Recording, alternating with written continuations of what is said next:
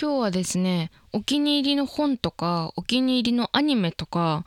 なんかいろいろ好きなものが最近好きなものがいっぱい溜まったのでそれをみんなに「おりゃ!」って紹介する回になると思うんですがその前に一昨日のキングオブコントをみんな見ましたか？あれお笑いの日っていう年に1回やるダウンタウンが最初に出てきてもうずっとあれなんだ昼の2時から夜の10時からまでずっと生放送なわけですが私はあれの番組が本当に大好きで何が好きかって私全体的に生放送が好きなんですね。で生放送ってまあそのテレなんだろういろいろ今さ YouTube とかも生配信があるわけだけどテレビの生放送が好きなんですねいろんな大人が動いててこう緊張感があるでこうなんか言っちゃいけない言葉があったりとかそういうのが出てきた時にこうなんかニュースになったりとかそういうなんかちょっと世の中が動くみたいなのとかもすっごい好きだしだから生放送っていうものは絶対にリアルタイムで見ておきたいんですね。でなんかあの2時だからそれまでにすごいまあ大学の課題がいっぱいあってでなんか私さまだ2年生なんだけど全然慣れないの。であのやっぱさみんなはすごい、まあ、いろんな年齢層の人このラジオ聞いてるけどその200字とかさ400から800とかもあるんだけど、ま、それぞれ。毎週だから1000以上書かないといけないんだけどみんなさ200とかパッて書いてくださいって言われたらさすぐ書けるようになった？どうだった？なんか私は本当にできなくてそれが。もう本当にすっごい時間かかっちゃうの。1日とかかかっちゃうのね。なんか書き始めたら一回乗ったらパパパパって書いてなんなら100文字削んないといけないくらいになれるんだけどそこに行くまでが本当に集中力が足りなくてね。だから結局2時までに終わらせられなくてもう昨日はずっとあのー、もう課題をちらつかせながらキングオブコントを見ることになりました。でもキングオブコントがさ今年もまたすごくてレベルがなんか高くて演劇を見てるみたい。だった。本当になんか面白かったですね。まだ TVer で見れるので見てない人は是非見てみてほしいんですがなんか今回はすごい間を取ってあえてこういろんな審査員とかお客さんが見てる中であえて静かな時間を持たせて緊張してその先に何が言うのかみたいなことがこう分からないまま時間を使うあのネタとかがあってそういうのってすっごい度胸がいるしみんな何十何年とさコントこのキングオブコントのためだけにネタを考えて作ってきた人たちなわけな芸人さんたちがね。だからこう一個大声出すんでももうなんかすごい命がかかってるっていうかすごい覚悟があってあのー見てるこっちまで緊張するというかなんかその感覚がやっぱりキングオブコント賞レースはいいなと思いましたね。やっぱこうお金とかタイトルとか、まあ、そういうものが一番先に来てるんだと思うんだけどそれだけじゃないものがもうあるっていうか時間のかけ方がエゴいっていうかもう本当にだからあなんだろうな普通に面白かったんだけどそういうものをこう覚悟みたいなのを見れる場としてもすごい超超超面白かったですね楽しかったし何よりお祭りって感じでよかったです。ということで今週もお付き合いください。Welcome to our 今でっかい詐欺が通った。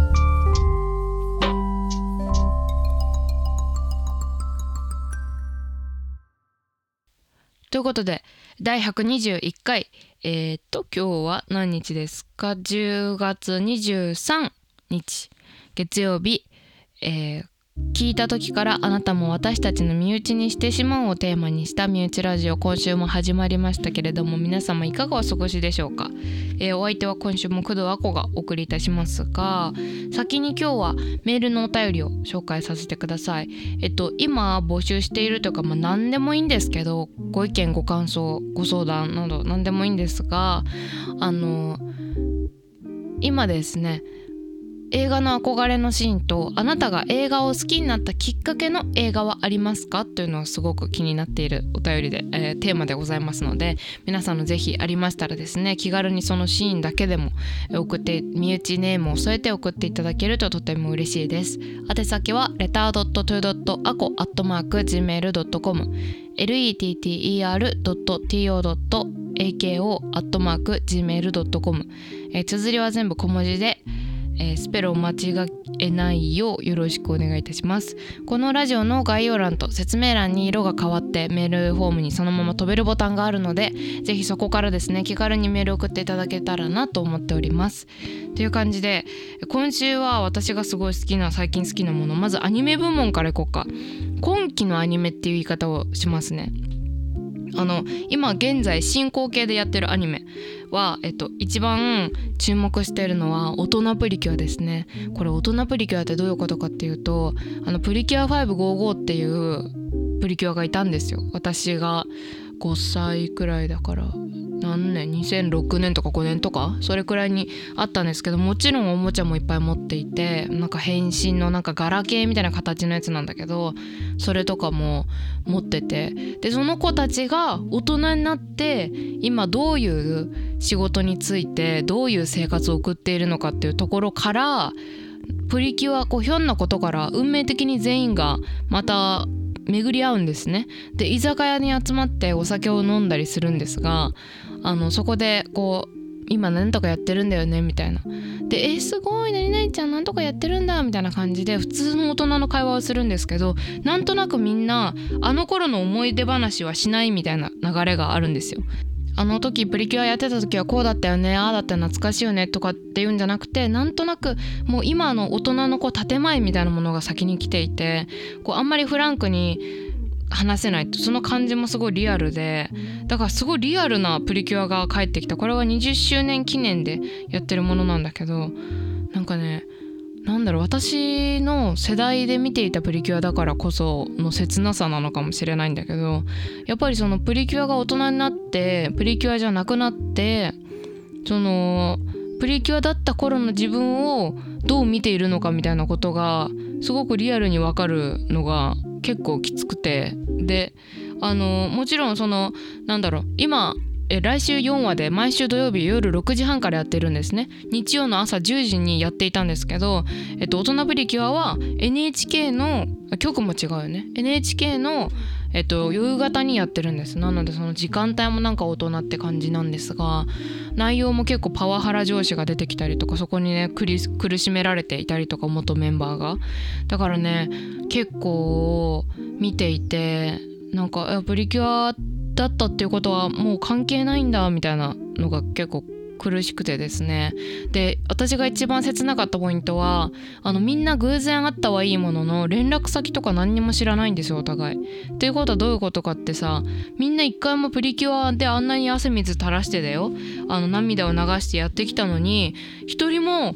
今つながってないんですよ。誰とも連絡取ってなくて。なんかなんだろう。なんならちょっと知り合いみたいな感じなんですよね。みんな大人になって。だからそれがすごい切なくてえー、もうそこのつながりなかったんだっていうのがね結構グッときちゃってでやっぱりなんかやっぱり私もすっごいさショーに行ったりとかパジャマ光るパジャマ買ってもらったりとかそれくらい熱狂的なプリキュアファンではなかったんだけどやっぱりその変身コンパクトとかを見ちゃうとすごい懐かしい思いでね涙出そうになりましたね。だから毎回感動するポイントではある。でこれからさその彼女たちは再びプリキュアになるのかとか変身するのかできるのかでなんかまた敵が現れるんですけどその敵とどう立ち向かっていくのかとか昔登場していたキャラクターと今どうなるのかみたいなところプリキュアとの世界のあのつなぎ目っていうのはどうなるのかっていうところだったりとかお互いまだね何々の仕事してるんだすごいねいやそんなことないよっていう会話で本当は自分はこうなんだけどっていうところを言えてないのでそこのキャラクターの本当の生活のなんかこうみんなお互い打ち明けるポイントみたいなのがあると思うんですけどそこにまだ行ってないのでですね是非まだ見てないよっていう方がいたら是非見てみてほしいんです。ちなみに今週の3話はあの NHK プラスでまだ見逃し配信が1週間あるのでぜひまだ見てない方はですね見てみてほしいなと思います。NHK プラスは非常に好きなアプリなんですけど NHK アーカイブスっていう番組があっていろんなその専門家の人たちが出てきて視聴者からあのリモートでね何人もあの質問者が出てきてで直接その質問に答えるっていう番組なんですけどあの最近私が好きな漫画家の伊藤潤二さんっていうホラー漫画家の人がいるんだけどあのその人が出ていろいろ答えてそれもすっごい面白かったので NHK プラスこの機会にですね登録した人は是非見てみてほしいなと思います。ちなみに無料ですのでえ絶対見た方がいい。結構か結構というかかなりあの得した気分になりますね。でもう一個アニメ。最近もう毎週楽しみにしている最高アニメ今期のアニメが新しい上司はド天然っていうアニメなんですけどこれなんか、まあ、一瞬ラノベかなみたいな感じ思うなんかタイトル的にもちょっと新アニメの感じだなって思うじゃん。そう私も思ってた。でもねとりあえず今期のアニメっていうのが一応全部見るんですよ。私は。でネットフリックスとかで見てるんだけどこれは。あのね本当に癒される。あのー、主人公がとんでもないパワハラ企業に勤めていて広告の企業に勤めていてであのもう体が限界になってしまって転職するんですね。でまた同じ広告の会社に転職するんですがその転職先がめちゃくちゃホワイト企業だったっていう話なんですね。もうホワイト企業っていうかいい上司がいた？待ってくしゃみ。えくしゃみ。可愛くなりたい。そう。それであの先輩がその新しい上司はド天然っていう名前の通り超ド天然なんですね。どういう天然かっていうとえっとねめっちゃ仕事できるんですよまず。ですっごいかっこいいんですよ。で声もすごい、まあ、梅原雄一郎さんなんですけどあの本当に声が良くてですね。でなどういう天然えっ、とね待って今思い出すね。えっ、とねその一緒に営業で回っていた時にあの子供のが迷子になっていてでその俺ちょっとあのこの迷子の子を迷子センター届けてくる来るからって言って届けるんだけどお姉さんに「お名前何ですか?」って言われてその子の名前を言うのに自分の名前を言ってその上司の名前があの園内に全体にアナウンスされたりとかあの後輩がお腹痛くなっちゃって、まあ、胃に穴が開いちゃってるからねあのストレスでだからあのー薬を買ってきてあげるんだけどついあの元カノに買ってたっていう癖で生理痛の薬を買ってきちゃったりとか、まあ、そういうなんか本当に細かいあの天然のエピソードがもうガンガンいくんだけどそれと同時にその彼が会社前の会社でおどおどしていたんだけどあの本当は何を頑張りたくて何がきっかけだったのかとかそういうなんか細かいこうなんだろう前の昔のエピソードみたいなのもありつつその新しい会社でどういうそのイベントを成功させていくのかみたいなところだったりとかこの天然の上司があのどうやってこうどういうふうに先輩から育てられてきてその後輩を育てていくのかみたいな自分も育てられてた側から育てる側に行ってるそのなんかこうエピソードとかって結構毎週ちょっとずつこう進んでいくんですがその面白い要素もあり癒される要素もあり見やすいしオープニングがマジでいいんですよ。オープニングがフジファブリックなんですけど本当にその曲が良くてなんかねなんだろう。こういうアニメは本当に絶対必要だと思いますね。本当になんかこう、まあ、呪術廻戦もめっちゃ面白かったしそのドキドキハラハラなあのアニメもめっちゃ面白い。スパイファミリーも今期面白いし私まだ撮っといてて見てないんですけどまとめてみたいからもうあの一生終わっちゃったらもうあの悔しくて泣いちゃうんですよ。もうまた1週間待たないといけないのが無理すぎて。でこの土天あの上司新しい上司はど天然ももう結構あの貯めたいんですけども我慢できなくて見ててそうだからあの新しいアニメっていうのはそういう苦しさがありますよね。毎週我慢しないといけないから。で終わりが来るからね。そ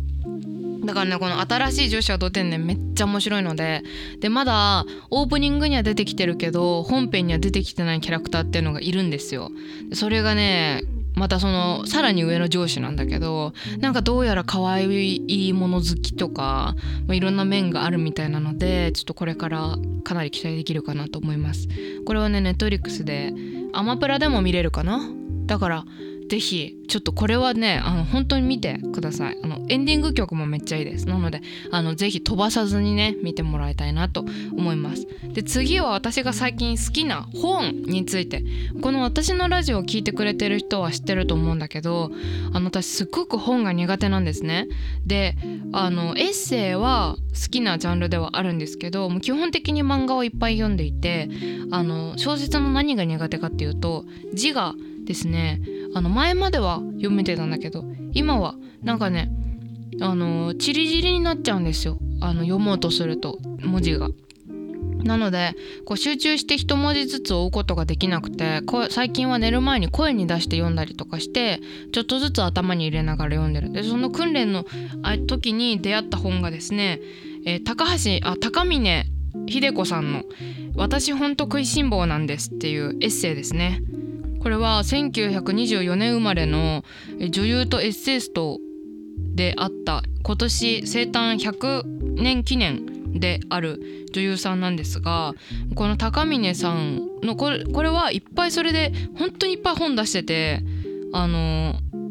グルメエッセイを主に。でそれの中からこの100年記念を生誕100年記念を記念して出されたベストエッセイ集なんですね。で私はこの可愛いピンクの表紙とあのこのお写真がですねもう非常に惹かれましてあの思わず手に取ったんですがなのなのでこの方について何も知らない状態で読んだのね。でも本当によくてなんか私がこう抱いてる昭和の女性像としては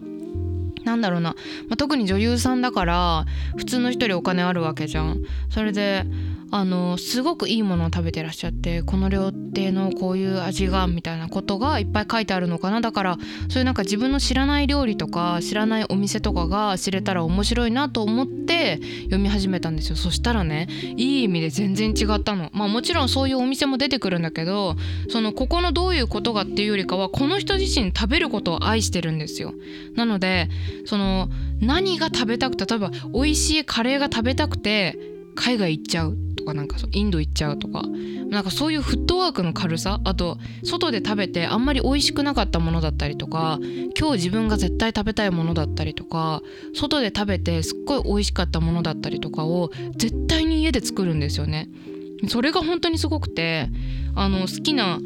こう買い物する場所だったりとか八百屋だったり魚屋だったりっていうのが好きでなんとか揃えてとかっていう話とか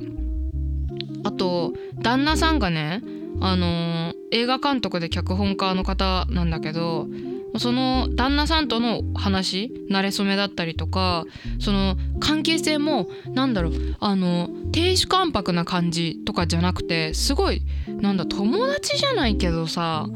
何て言うんだほんと素敵な夫婦なんですよこの2人が。ちょうどよくその旦那さんを姉御姉御女房ていうかそういうんじゃなくて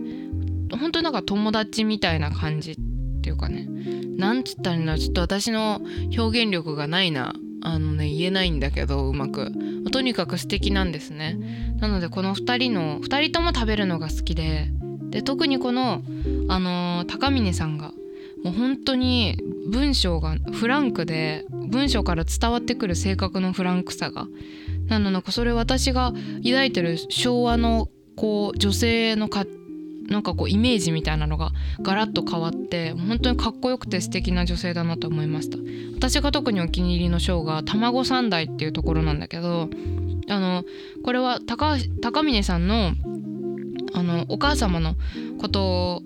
と卵の思い出についてあの書かれてるんだけどお母様が結核を患ってですね亡くなられたんですがその時にあの病院でねあの枕元にあった生卵をですね上に穴を開けていつも渡してくれると。でその穴からねその卵をチューチュー吸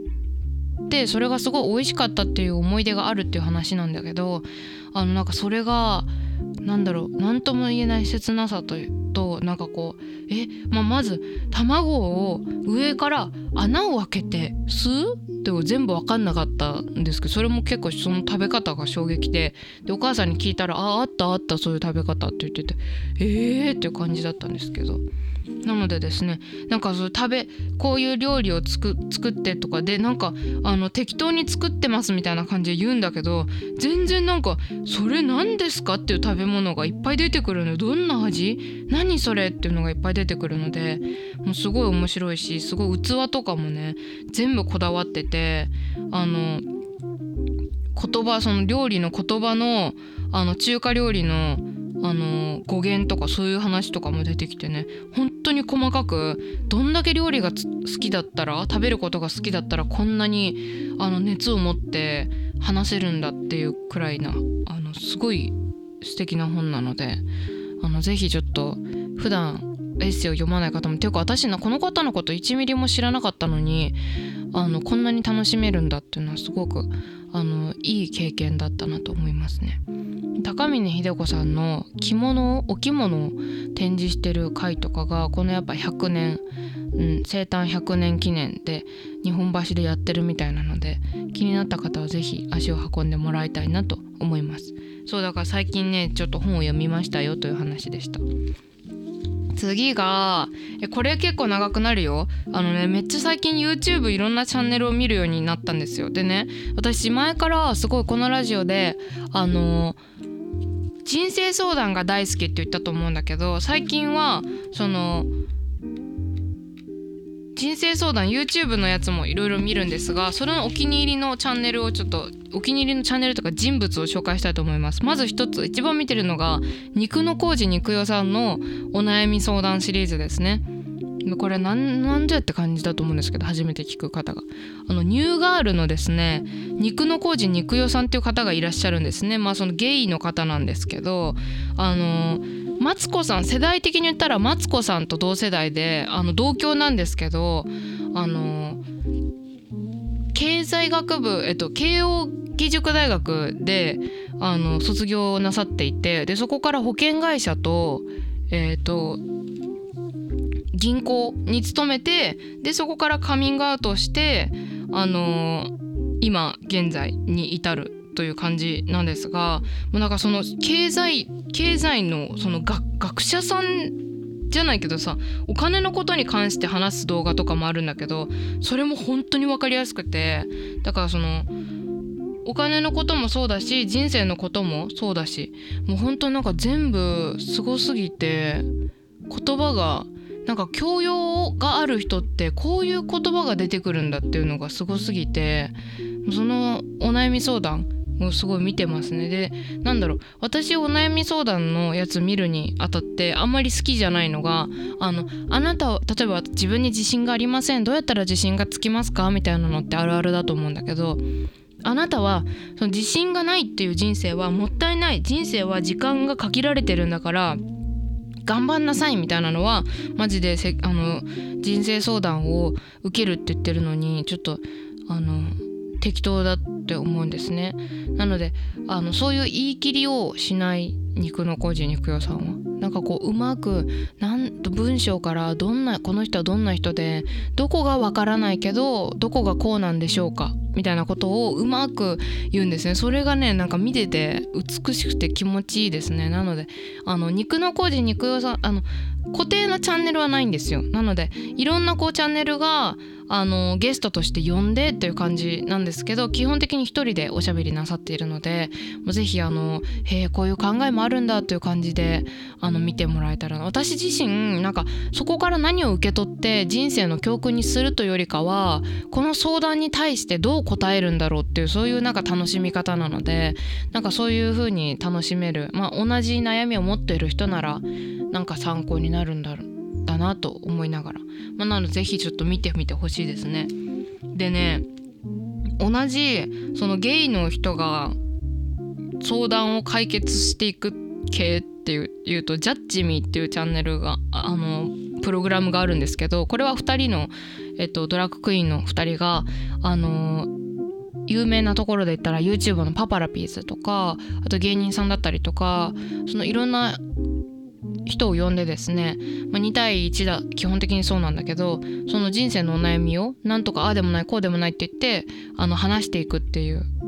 番組なんですが作り方もすごいなんだろう NHK の番組みたいな感じでスタイリッシュで見ていって楽しいんですがそれだけじゃなくてこの2人の掛け合い最初のゲストが登場する前のなんと何気ない話だったりとかもうそういうのもすごいあの聞いててリラックスできるというか。でこれもなんか私が受け取るというよりかはあのへえそういう考え方もあるんだっていうこともそうだしその2人がドラッグクイーンとして生きてきて例えばそのセクシュアリティのことだったりとか恋人のことだったりとかこういう人が来たけど求められているものが自分は答えられないものだったとかあのそういうところ答え方のアプローチがやっぱりその人生がこう普通の人とは違うというか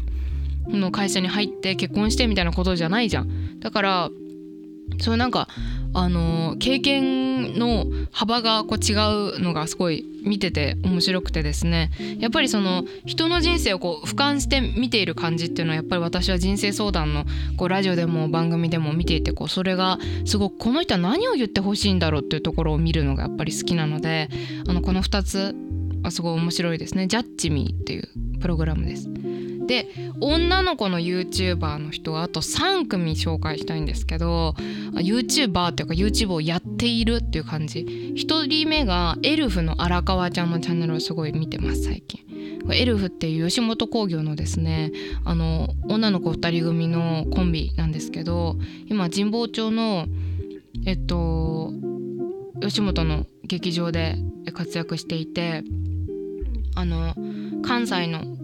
コンビなんですけどそのエルフの荒川ちゃんはすっごいギャルで多分テレビでも見たことある人いると思うんだけどあのもともと TikTok のそのギャルあるあるとかそのギャルがもし何とかだったらみたいな「千と千尋の世界にいたら」とかそういうののを載せてて見てたんだけど、ま m 1とかもすごいさいいところまで行ったりとかしていてコンビでも面白くて r 1も出ていてすごい大活躍今売れっ子の芸人さんなんだけど YouTube チャンネルになるとかなり緩い姿が見られるというかテレビでは元気はつらつの姿最高なんですがなんかね YouTube になると、まあ、暗くなるわけわけじゃないんだけどすごいポジティブなこう個人向けの話をしてくれるんですよ。例えばなんかそのさっきも言ったけど自信がないみたいな話だったらその私も自信ないよみたいなことだったりえなんかギャルを心に変えみたいな話あるじゃないですかよく。無理じゃないって思うんだよ私。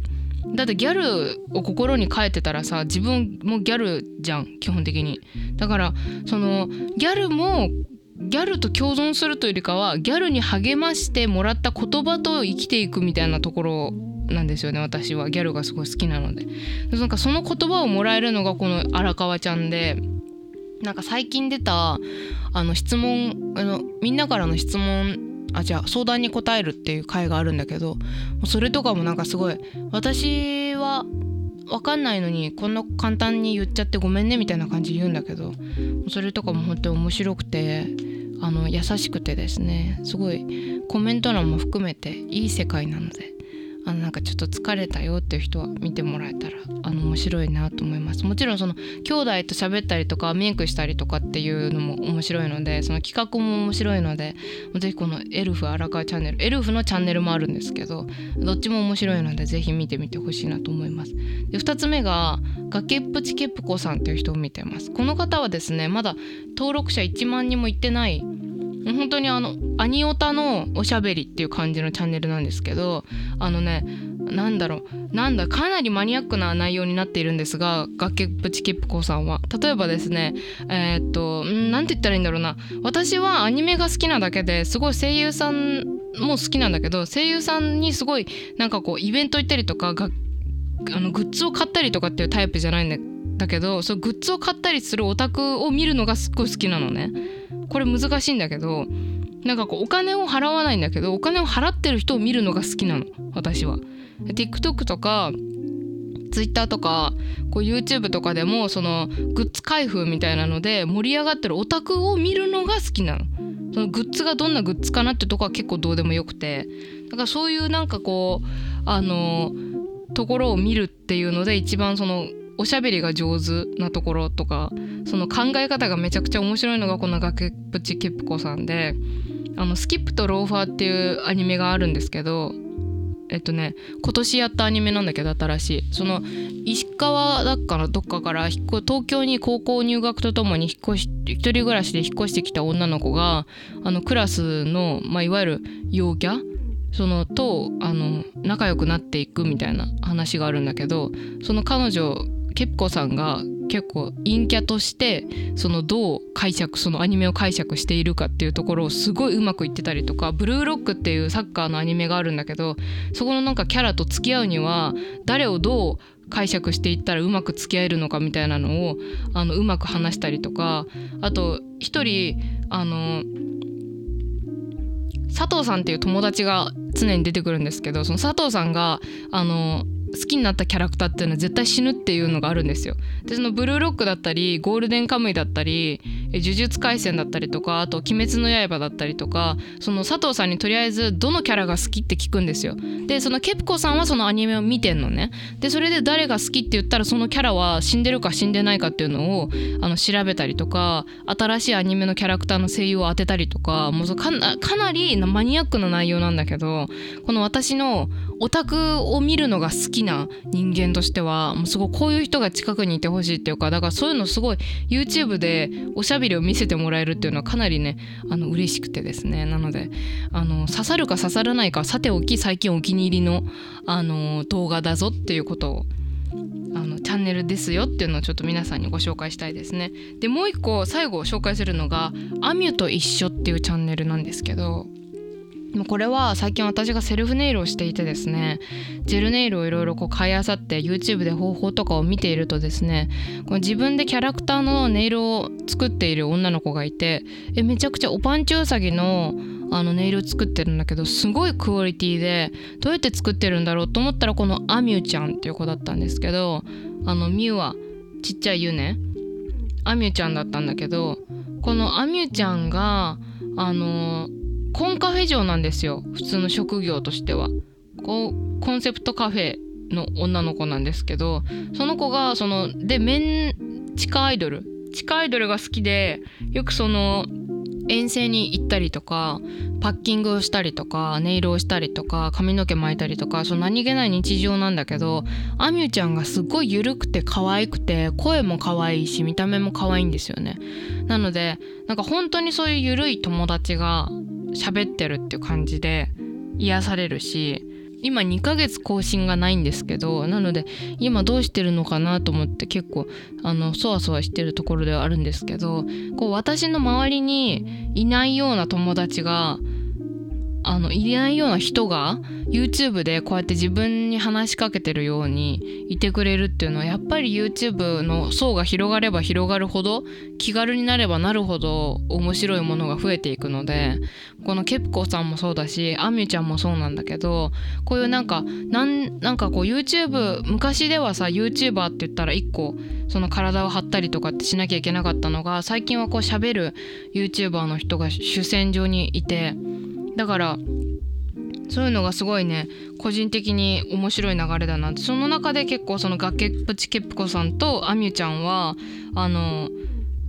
すごい見ていて落ち着くというか好きなチャンネルなのでね今回ちょっと紹介したところでございます。ということであっという間に30分になってしまったんですが今日はえっと「新しい上司はど天然と」えっとあともう一個なんだっけアニメ。あ大人プリキュアだ。その2本とあとえっと「私ほんと食いしん坊なんです」っていう本とあとえっとチャンネルは肉の工事肉代さんとあとえっと本当にみんな見てほしい。あとえっとジャッジミージャッジミーっていうプログラムとエルフの荒川ちゃんと崖っぷちけっぷこさんとアミュと一緒チャンネル。これねあのどれでもいいのであのぜひ見てみてほしいなと思います。それでなんか感想とかね見たよっていうのがあったらね送ってきてもらえたら超嬉しいです、まもちろん SNS の DM とかでも全然 OK だよ。えそしたらですねそしたらですねじゃない。えそれではまた来週もこの時間にお会いしましょう。来週はなんか映画を紹介できたらいいなと思っています。それでは。また来週。バイバーイ。